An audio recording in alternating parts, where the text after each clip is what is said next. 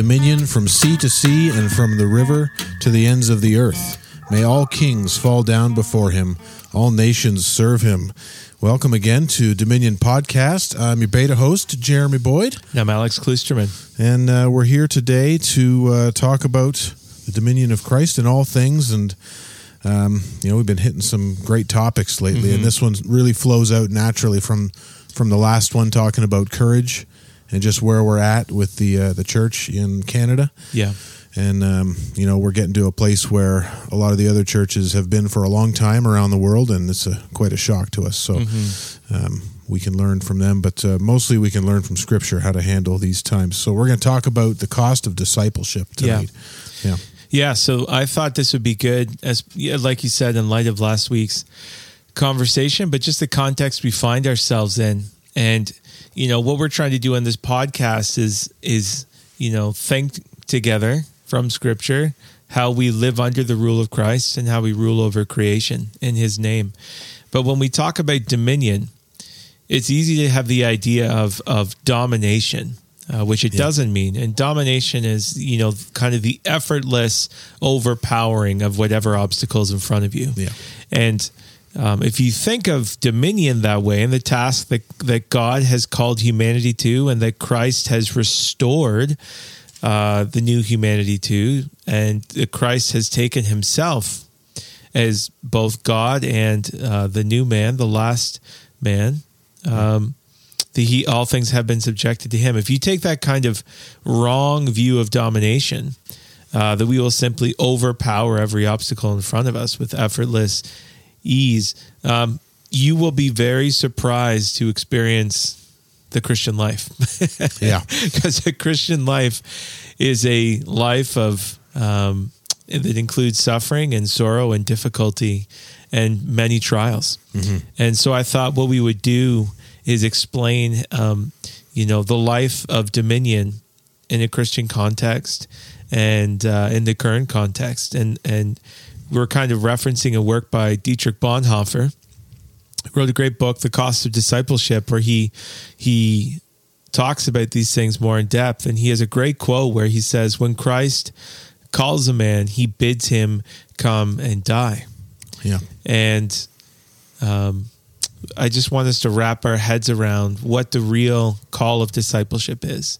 And it is a it is a costly call. And and we get this, you know, not because we're just zealots and extremists and hardcore. We get this from the words of Jesus himself. We, re- we read Matthew 16, 24. Jesus says, If anyone would come after me, let him deny himself and take up his cross and follow me.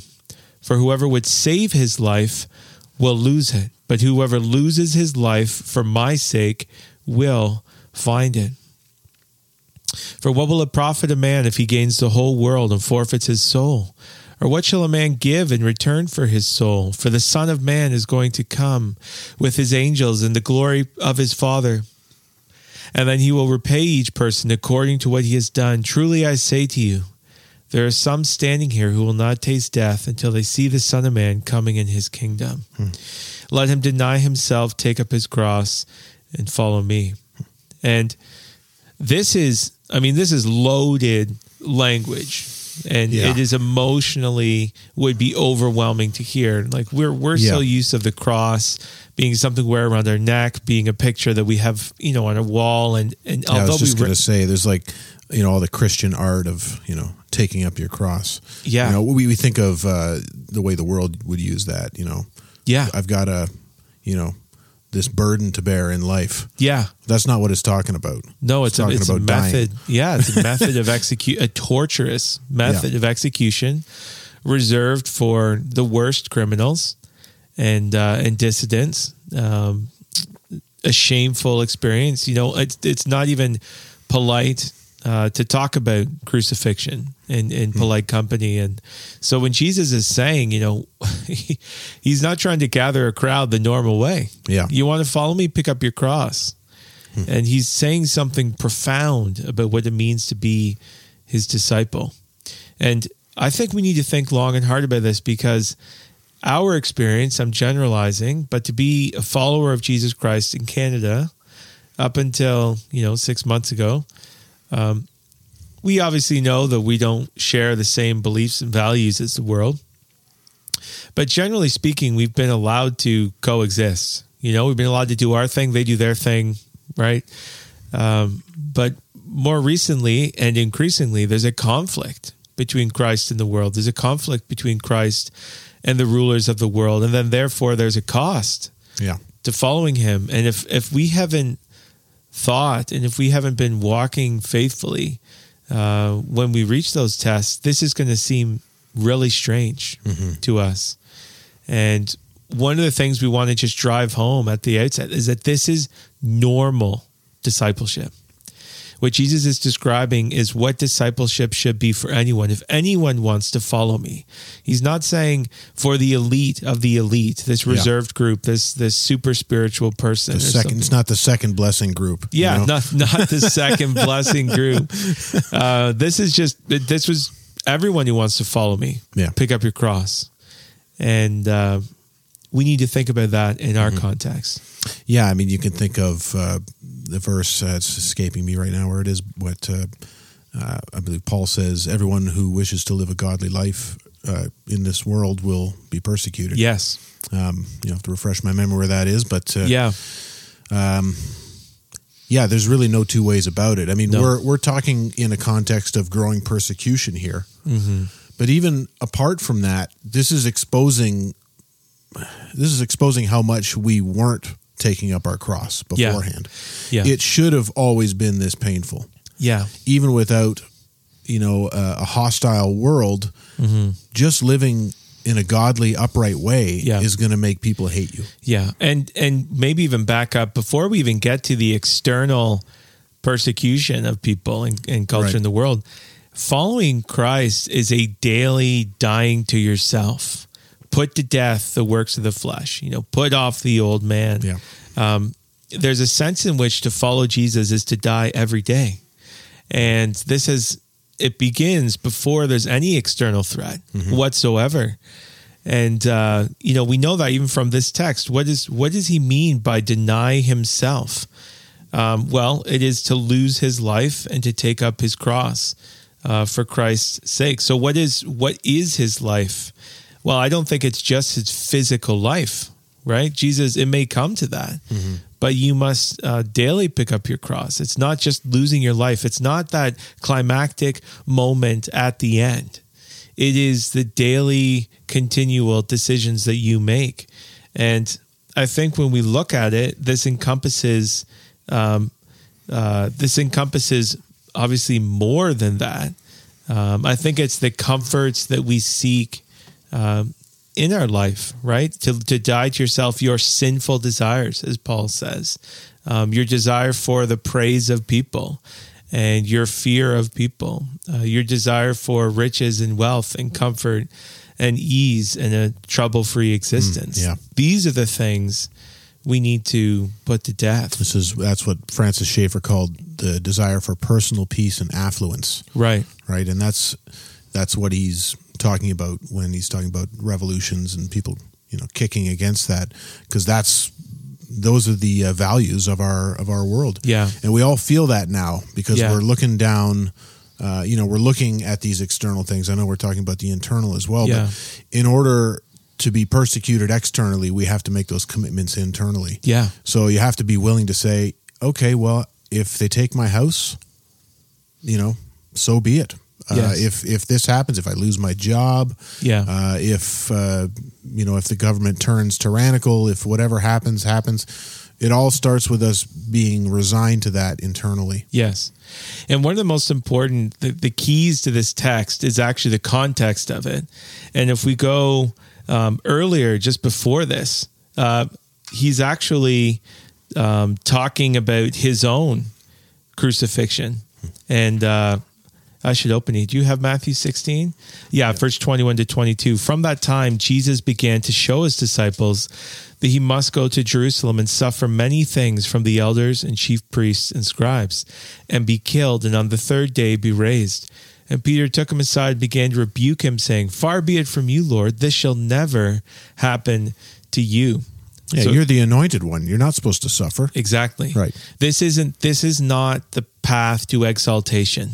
Right. Um, we we want a crown, and what Jesus is saying, well, the crown comes through the cross.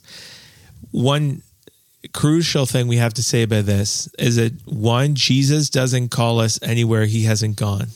And this is very different. What's not happening is Jesus, as a teacher, as a rabbi, as a philosopher, is simply telling people to be very devout in their religion. He is telling them that. But before he tells them that, he is explaining that he himself is going to pick up his cross and suffer and die. And we know the reason he did that was because of his love for us in our place for our sins. So Christ is not not just trying to um, you know draw some religious zealots around himself. Mm. He is going to the cross to save us. And once he has saved us, following him looks like this. But we have we have to get that right first because the motivation for this cross carrying can't just be white knuckling. It can't just be, you know, trying to achieve a higher level of spirituality or righteousness or something like that. It has to be motivated by the love of God. It has to be motivated by the love that Christ demonstrated for us on the cross. And if it's anything less than that, we won't we won't be engaged in costly discipleship. Mm. But if we see the cost that Christ bore in himself on the tree, then we will by faith willingly bear that cross. Hmm. But we you have to get that first. And so often we read this text and we forget the context is Christ saying, yeah. "No, I'm go- I'm going there." Hmm. But how often are we like Peter? We're like, "No, no, no, there's another way." Yeah. And that's what Satan tried to get him to do, right? It's like, "Sure, you can have the world, you know, just don't go to the cross. Here, I'll just give it to you." Yeah. I'll give you the world and uh, just do it another way. Just reach out your hand and take it. Yeah. Right. Just like Adam and Eve, the same. It's the same lie over and over again, right? Yeah.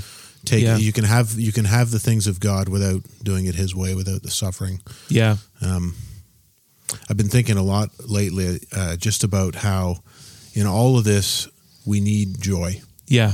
Absolutely. Um, which is tough for me. I don't naturally. I'm not a bubbly mm-hmm. guy naturally.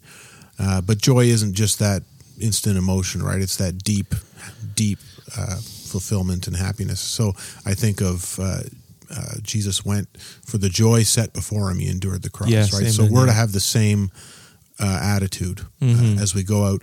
Um, I was listening to a podcast today where one of the one of the guys who was a historian was talking about in the catacombs in in uh, Rome, yeah. where the Christians used to hide, you can still see their artwork that they painted. Mm. And he said it's just joyful artwork. Mm-hmm, mm-hmm. It's not "woe is me," we're stuck underground. Mm-hmm. No, it's Mm-hmm. it's beautiful paintings of Mm-hmm. uh, baptisms and and the Eucharist and uh, all of these other things.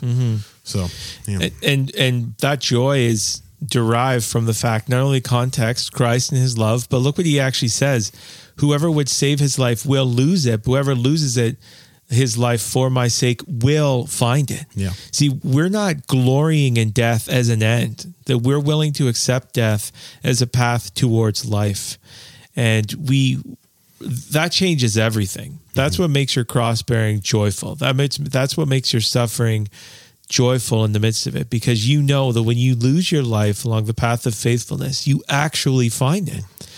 And I just told someone today, I mean, I was telling the elders like the last couple weeks, maybe even longer, people ask, How you doing with things? I say, you know what? It's the hardest it's been, and it, I'm the happiest I've been. yeah, it's just a weird I'm feeling that. yeah, it's like, well, it's never been so stressful and uh, uncertain in ways. It's been hard, but I truly have not felt the joy that I've felt. And not just not just individually, but when we gather together. Mm-hmm. I mean, church is just the happiest thing ever. I've never experienced such joy Yep. in in gathering with God's people as I have in these days. Yep.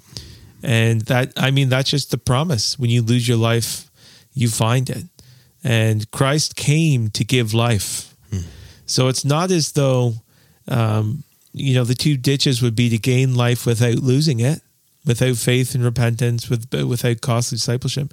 And the other would be to despairingly just lose your life, to think that there's, it's just only death. Yeah. You know, and it's just a death and another death and to not Well, be I think of a you know of a, per- a perversion of that idea would be the suicide bomber. Yeah. Right. I'm going to give my life to get something on the other side. Yeah.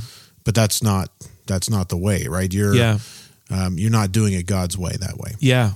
Yeah. Well, we, yeah, we don't merit it. Our death Yeah. is not, is not what merits salvation. It's just the path we have to tread. yeah. Yes. Yeah. The evidence that we have received Christ as Lord and Savior is that we're willing to follow him through hell and high water. Yeah. But, uh, there's something that just clicks in you when you realize that this, this is the good path. This is a good life. And it's not what most people think. Most people think the good life is, you know, a nice car and a nice house and a good education for your kids and A quiet life, never having to talk to your neighbors. yeah. You know. And and Jesus is not just saying give up the good life for me. He's actually saying You can't have the good life. if you pursue otherwise. yeah, if you pursue that as the good life, you won't gain life. Yeah. That's the irony. You pursue, pursue materialism, you pursue the praise of man, you pursue worldly pleasures as as your means to happiness, you lose happiness. Whereas if you pursue Christ and even give up all things, you actually find joy. You find life. You find abundance. You find wholeness, uh, even through the greatest difficulties. And that's that's just honestly that's what has to drive a costly discipleship. uh, Hebrews 11, um, 25 and 26 come to mind in the Hall of Faith passage there. Uh, we'll start at 24 actually. By yeah. faith, Moses, when he was uh, when he was grown up, refused to be called the son of Pharaoh's daughter, choosing rather to be mistreated with the people of God than to enjoy the fleeting pleasures of sin. Yeah. He considered the reproach of Christ greater wealth than the treasures of Egypt, for he was looking to the reward. Yes, not just the right thing, the better thing. Yeah. And that's what faith is. That's what the Spirit does in regeneration. He helps you to see that Christ is not only true and he's right and you begrudgingly go along, he, you realize he's better. He's just better. Yeah. It's um I'm going to be reading later on in the good portion uh, a segment from um, a martyrdom account, and it's been striking me just how uh, the Christian culture and the pagan culture right now are seeing things so differently Yeah. we can both be looking at the same thing and i was as you read those accounts you're basically seeing you know people who are dying for their faith on the one side and then people who are just looking at it like it's a game it's Yeah. a sport to be laughed at and you think how could they be so blind Yeah. Um, I don't know if, if that leads into sort of where we're going with the Second Corinthians passage, but just the, the difference in outlook between Yeah. the believer and the unbeliever, Yeah. both looking at the same situation, Yeah.